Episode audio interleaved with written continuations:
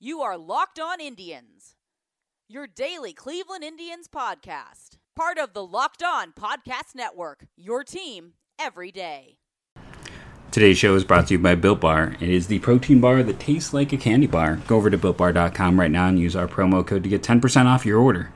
Uh, I just got done doing a podcast with Taylor Blake Ward that will run on the flagship MLB podcast uh, next week, where we're going and doing kind of a mutual mock uh, it's Taylor and I are friends, and it's always interesting though because we have very, very different beliefs, drafting structures, everything.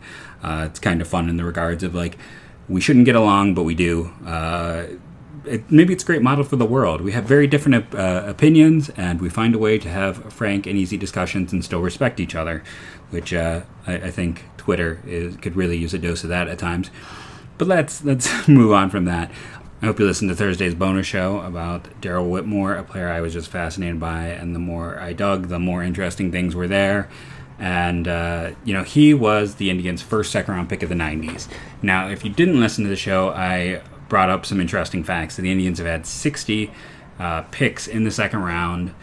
21 of those players have made the majors. That is 35%. That all comes from baseball reference. That's where I'm, I'm kind of looking at their data. What is interesting is in terms of comp picks during that time, they've had nine comp picks uh, for themselves. Uh, none of them really stand out as having turned into anything, so those compensation picks have not been much. Uh, the Darrell Whitmore pick was a compensation pick due to the loss of Pete O'Brien, the catcher. Uh, they had picks six and eight that year. Eight was their own pick. Pat Bryant, a high school outfielder from Grover Cleveland High School in Reseda, California. He, you might be saw him in Canton Akron. You know, he got up through the minors and he was an okay player, but he never really hit that level that allowed him to uh, to get a chance in the majors. It is interesting that you know he was a relatively high pick, and back during this era, high picks didn't always make it uh, to the majors, even if they were okay but not great. So just expanding on the second round, we already talked about they had that low success rate to really show how bad the second round has been for the Cleveland Indians. Of those 60 picks, five players have a baseball reference B WAR of six or better. Now, uh, Mike Trout can put up an eight in one year. Uh, now, obviously, we don't have a Mike Trout, but uh, even in terms of just players and their production, you know, a league average player is worth two wins. So I'm looking for three years of being league average, three years of league average, and that just hasn't happened. Uh, the five players, if you're curious, uh, in reverse order: John Farrell, Neil Heaton, uh, then okay, so it's Sean Casey and Jason Kipnis, I believe that is correct order. That is it, and then Albert Belle. Albert Belle uh, is almost forty percent of the Indians' total second round value, uh, just by himself.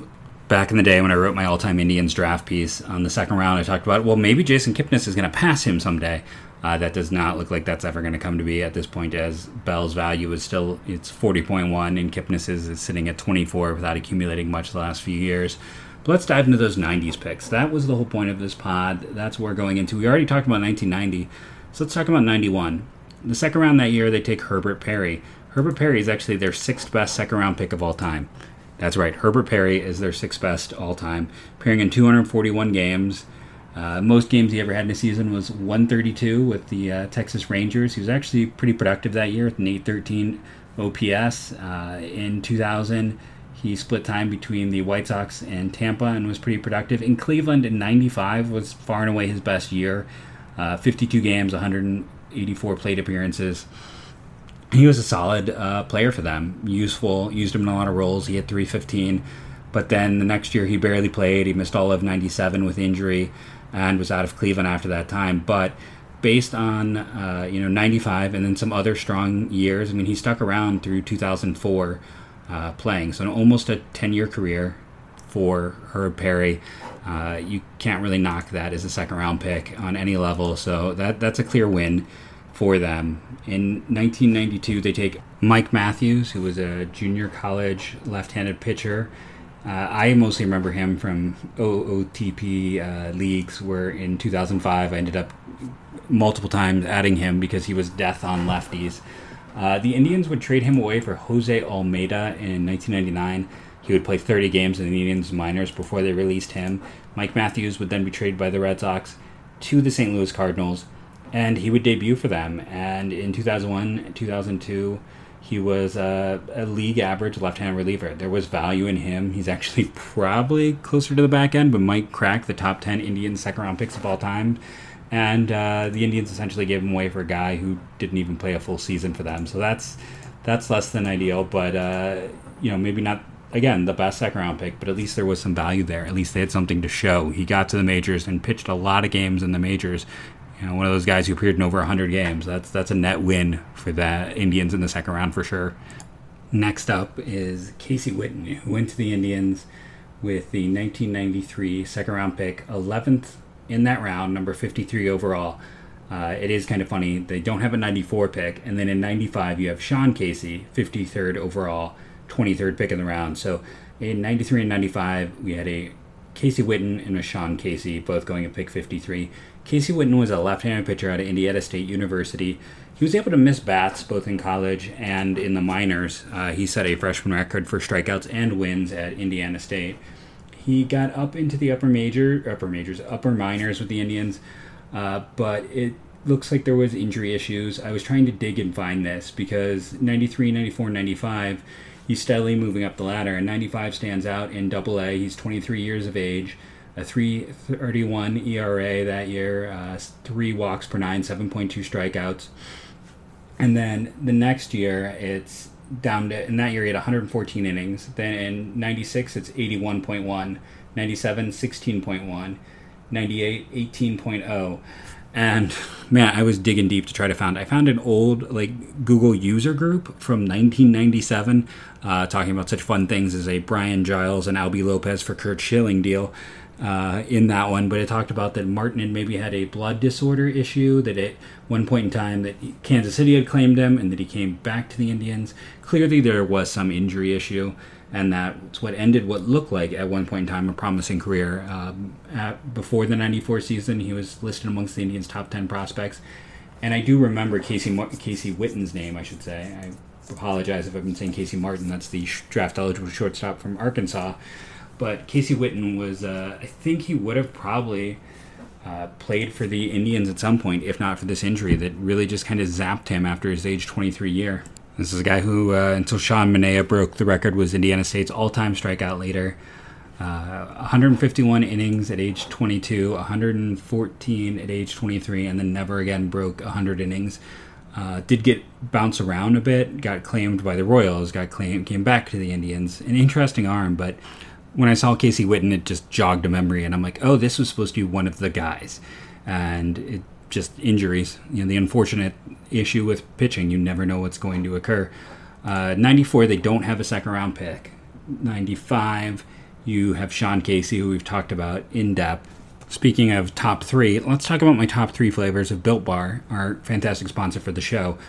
I think I have to change what my favorite Built Bar is. But let's let's go in reverse order. So the Sean Casey of Built Bar is the number three in overall order of Built Bar is the orange chocolate cream for me. I just like the taste of chocolate and orange. It goes together well. 110 calories, 15 grams of protein, 4 grams of sugar. My number two, the Jason Kipnis of Built Bars, as it were, in terms of Indian second round value. That is the toffee almond. That is 160 calories, 18 grams of protein, 5 grams of sugar. And the Albert Belle of Built Bar in terms of second round picks, and my favorite value is the banana chocolate cream.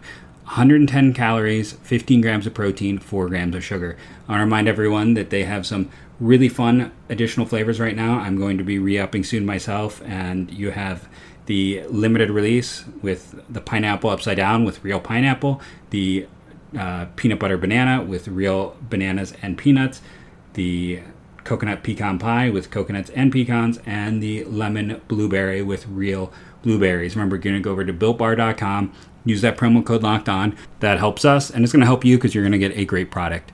Builtbar.com, promo code locked on. So let's dive back into the Indians' second round. In 1996, we have Ryan McDermott, a right handed pitcher out of Alamogordo High School in Alamogordo, New Mexico to my memory, this is probably wrong, but he's the first New Mexican high schooler I can recall. Now, obviously, I don't have the Indians' entire draft memorized uh, through the years, but the first one that I can remember in my mind uh, from New Mexico high school ranks. Some interesting facts about Alamogordo High School in the draft. In 96 and 97, they had players drafted. Uh, Ryan McDermott, far and away the highest. They in terms of the June draft, the only other guy they had in the top 10 rounds was in 1973 Jack Spence. They have had a total of seven players drafted, none making it to the majors. In terms of Ryan McDermott, he played his in 96, 97, 98. He never left Burlington level uh, rookie league in the Appalachian League. He walked a lot of guys. He didn't miss a ton of bats, and he was very hittable. It's kind of the uh, worst combination of traits one can have. It just did not work out for McDermott and I can't just help but look at the fact that he was six foot nine and wonder if the Indians were, you know, that was an era where six foot nine was a huge positive. Like, think of all the the great things they can uh, pitcher can become instead of what we now realize where guys who are that tall, the mechanics are a mess, and control is such an issue, and release points are an even bigger issue. Very few of those guys who have that size um, just have the ability to keep their body moving and repeat that delivery. And I'm sure that was the case here with Ryan McDermott. Sadly, when I was digging for information on Ryan McDermott, I learned that in 2015 he passed away from a stroke at the age of 37, uh, leaving behind an eight year old daughter. Uh, it's very terrible to hear about anyone that young passing away. Uh, it also talks about what a phenomenal basketball player he was, an athlete, velocity. You can see why the Indians um, were intrigued by him, but of course, our the it's hard to think about anything with baseball when you hear something like that. Feels hard to continue on and make it not feel inappropriate, but you know the, the podcast is here for people to enjoy. So let's let's move on to our, our next second round pick, and that is Rob Vale. He was a second round pick in the 1997 draft out of the College of Eastern Utah. He's originally from Surrey, Canada. He was a 40th round pick in 94 uh, out of North Delta, British Columbia. He was at the Expos, attempted to draft him that year. And he actually is listed as a pitcher slash center fielder because he did play two games in the outfield uh, towards the end of his career. With the Indians, he moved through the minors. He got the, a small six game uh, tryout in Double A, but was mostly low and high A, uh, never pitching more than 100 innings in a year. Was a starter and a bullpen guy his first year in 97 after being drafted they put him right in the new york penn league. He was 21 years of age and it was a bit of a struggle um, and the numbers were always a bit of a struggle. So uh, he's now a volunteer firefighter. I think i saw he's a coach as well. Uh, so it's it's it's worked out for him in the end. The next pick they actually had a second second round pick in that draft in 97 they the, because of the loss of albert belle in free agency and that pick was Edgar Cruz out of Vocational Tech High School in uh, Puerto Rico. And now Cruz was actually the 67th pick, and the 79th pick was Vale. So Cruz actually drafted beforehand because this is back in the day when your comp pick was the the other team's pick. You got their pick for signing your free agent. And Cruz uh, struggled, to put it lightly. Uh, he came in and in his first year in Burlington, he struggled to hit above the Mendoza line. His second year, he started in low A, and he actually played well in the Sally League uh, to a 753 OPS. Uh, after that, the rest of his career, he would play through 2004. He would struggle to keep that OPS above 600. He would struggle to hit over 200. He was a, a big catcher, is what he ended up being. Uh, originally drafted, I saw as an outfielder but uh, just did not work out for the Indians and, and Edgar Cruz. Continuing on, in 1998, in the second round, the 63rd pick overall, the Indians drafted Zach Sorensen out of Wichita State University. He was a shortstop at the time, and what I remember most distinctly about Zach Sorensen is for the longest time, he was the only or first or second round pick hitter to make it to the major leagues. Um, other players like Brad Schneider played with Oakland, Matt McBride with Colorado, uh, Trevor Crowe, who was drafted in 2005, and Michael Aubrey, who we talked about before in 2003, were then the next two players who would make it. But again, you're looking from 1998 to 2003, nothing. Right? That's that's kind of crazy that your first and second round pick. And the Indians were very hitter heavy in that time. They didn't have anything to show for it. None of those guys were making it to the majors. And Sorensen, as a second round pick, he has a negative career war. Over two years, he appeared in 48 games. Uh, he was kind of like an emergency guy for the Indians. The numbers in the majors were really ugly. You know, 143 batting average. Again, it's only in 57 plate appearances. It's a very small sample size. But again, at least he got there. That was more than you could say for the lion's share of Indians' early picks during this time. Uh, it, it, was a big gap, and Sorensen was able to get to the majors and uh, have some time there, which was more than most of these second round picks we've talked about had. Our last second round pick, the 1999 second round pick, in my mind, is also the most heralded pick. I have this very distinct memory of reading the Beacon Journal, and the Indians did not have a first rounder in 99, so Will Hartley was their first overall pick, and the Beacon having a huge spread on him. And at the time, uh, it's the first article I remember reading about a player the Indians had drafted, and maybe that's why it stuck out so much. That I'm sitting there as a in 1999 uh, when this draft occurs. That is the end of my junior year, beginning of my senior year, and I'm reading about the draft for like the first time ever, and it just stuck out. Uh, what did not stick was was Will Hartley. He played two years in the minors, uh, never left Burlington, 64 total games. His first year is 48 games, uh, a 159 batting average, a 355 on base, a 258 slugging. He did walk a lot, and then the next year it's just 16 games, a 327 batting average, 397 on base percentage, a 365 slugging, and that's it. That's the end of the line in terms of his time with the Indians. So what happened? As you can probably guess, was injuries. Uh, when they drafted him, he had a sore elbow, and so his struggles as a hitter stood out for that reason because uh, you know he had a sore elbow to begin with, and that also made it so he was a DH only his entire first year. He couldn't catch it all. He comes back, and then in that second season that we mentioned, tears his labrum, uh, misses most of the next year, tries to rehab, just never comes back the same from it. And I just recall, like, he was being very much sold in that beacon as like an offensive first catcher. This was he was an interesting offensive profile. He's a switch hitter. Um, the Indians did not have the first rounder that year because they signed Robbie Alomar as a free agent. And Hartley was, like I said, he was the first player I distinctly remember reading up on. So for me, he's always going to be memorable, memorable because a we're very close to the same age. He was like a year ahead of me in school. Uh, not that I knew him, but just in general age, and that this is the guy who, oh, they're going to start writing about this in the paper. You know, I, I can't recall reading about any other players the Indians drafted over the years uh, going through and finding out. Even the first round picks, I would be lucky to find something small. But I remember a big piece on this, and that's what stood out uh, at the time. That this was something where a big deal was made, and it made me kind of intrigued to follow him as a player. And I did remember the injuries, and I did remember it was a very short career, even all these years later, because again, you read a piece and makes you follow him. It's like when I'd follow the minor league stats, and that's why Bartolo Colon became someone that uh, I always followed closely and still hope signs somewhere that is the second round. There's, you know, not as much to talk about because there was essentially one player who uh, turned into an everyday uh, guy, and that was not with the Indians, and a lot of guys who just kind of struggled to even reach the upper uh, minors at the time for the Cleveland Indians. For whatever reason it is, the second round, 90s uh, or no 90s, just especially bad in the 90s, has been just a bane of Indians drafts. They have not been successful at all on any level.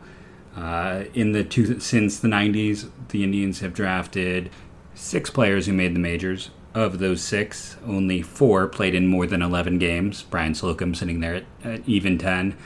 Uh, Matt McBride in 92 games. You have 80 games for Stephen Wright.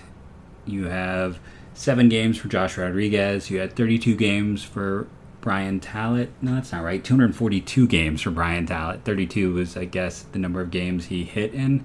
But uh, Tallet, in spite of those 242, has a negative WAR, just as a heads up. And then Jason Kipnis with over a thousand games played and the second highest value of any second round pick in team history. And just to go through the picks since then, uh, Levon Washington flamed out pretty quickly. Dillon Howard, probably the worst second round pick in team history. Mitch Brown, uh, still trying. Grant Hockin could never stay healthy.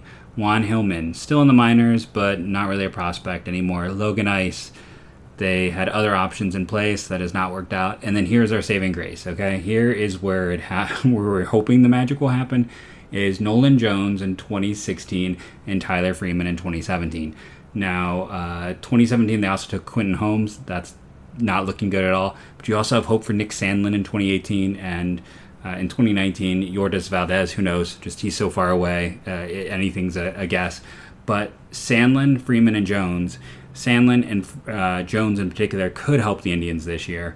Freeman could help them in a season uh, or two. But those are three names to keep in mind. Those are the guys where we're hoping we'll see the Indians turn a corner, and that all three of those guys will uh, will move up that list. So it's no longer uh, you know Herb Perry is the sixth best second baseman or second second round pick, I should say, in team history.